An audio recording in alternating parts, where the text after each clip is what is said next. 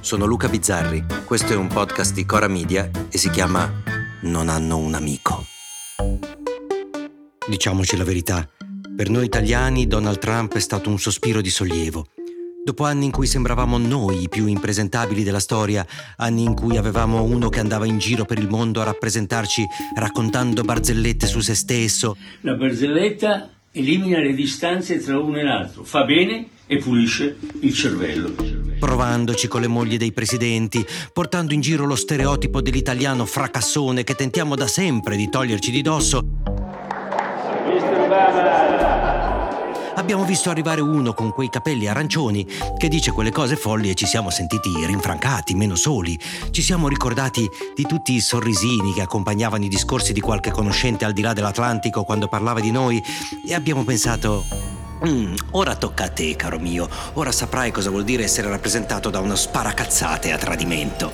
Banana Republic, that's what we have become. Poi bisogna dire che Trump ci ha messo del suo, dimostrando di essere molto peggio del nostro Silvio nazionale, che alla fine, dai, ha fatto qualche danno, ma né più né meno dei suoi predecessori e forse meno di qualche suo successore.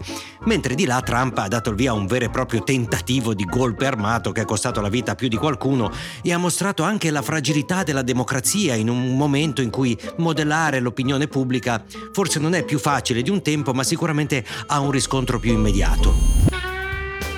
Ma non è di questo che vorrei parlare oggi, nel giorno in cui Trump dovrebbe andare a fare le foto segnaletiche, quelle che poi finiranno sulle magliette insieme a quelle di Frank Sinatra e Jim Morrison, ma di un argomento che accomuna Trump, Berlusconi e molti altri politici, devo dire soprattutto di destra, ma con qualche eccezione anche di sinistra. L'argomento è la figa.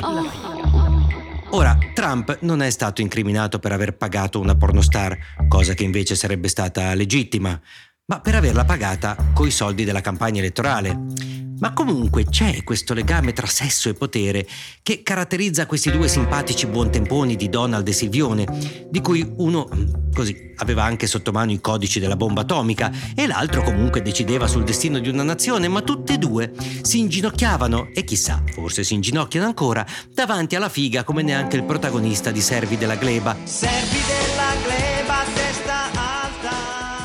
Il momento più bello della storia del mondo è sicuramente quello in cui il nostro Silvio girò le spalle alla cancelliera tedesca Merkel perché era al telefono con una signorina con la quale stava organizzando una cena. Vengo a Roma due volte, non riesco a vederti. Ah sì, che peccato. Mi spiace molto perché io, vedi, a tempo perso faccio il primo ministro. Non sapendo peraltro che se sei a un passo dalla persona più potente in Europa è facile che la tua telefonata l'ascolti più di un servizio segreto, che chissà cosa avrà pensato di quel che stava ascoltando. Tornando alla signora Merkel, io con lei personalmente ho sempre avuto degli ottimi rapporti. Chissà che figurone che ci abbiamo fatto proprio noi come paese, ma qui torno a un argomento che ho già trattato, creando anche qualche divisione. Io non riesco a immaginare una donna così ossessionata dal sesso dal mettere a repentaglio la sua carriera, la sua vita, il potere che ha faticosamente conquistato, il tutto per una torbida relazione, ma non solo per quella, anche per un semplice gioco di seduzione. Poi sicuramente questa saggezza verrà compensata da altrettante follie femminili, ma almeno in questo c'è un'evidente superiorità, o perlomeno una maggiore freddezza. La storia recente è piena di gente che si è rovinata per la figa.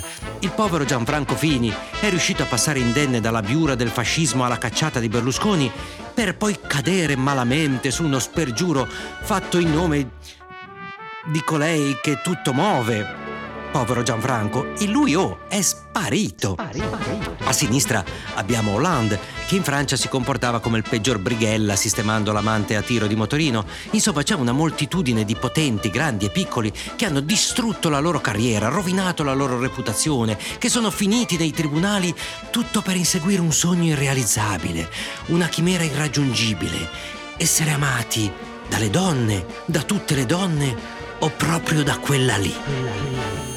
Ci sono donne che hanno dedicato la vita ai loro uomini, anzi il più delle volte al loro uomo, e ci sono uomini che si sono rovinati la vita per delle donne, ma forse sarebbe più onesto dire non per le donne, per la figa. E la differenza è enorme. Anzi, forse sono pochissimi i fortunati che non la conoscono.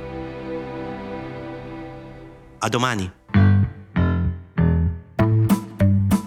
Se volete commentare, se avete idee o suggerimenti per nuove chat di WhatsApp o testimonianze di nuove chat di WhatsApp, potete scriverci a nonanunamico@gmail.com o nonanunamico@coramedia.com. Anche per gli insulti, prendiamo anche quelli.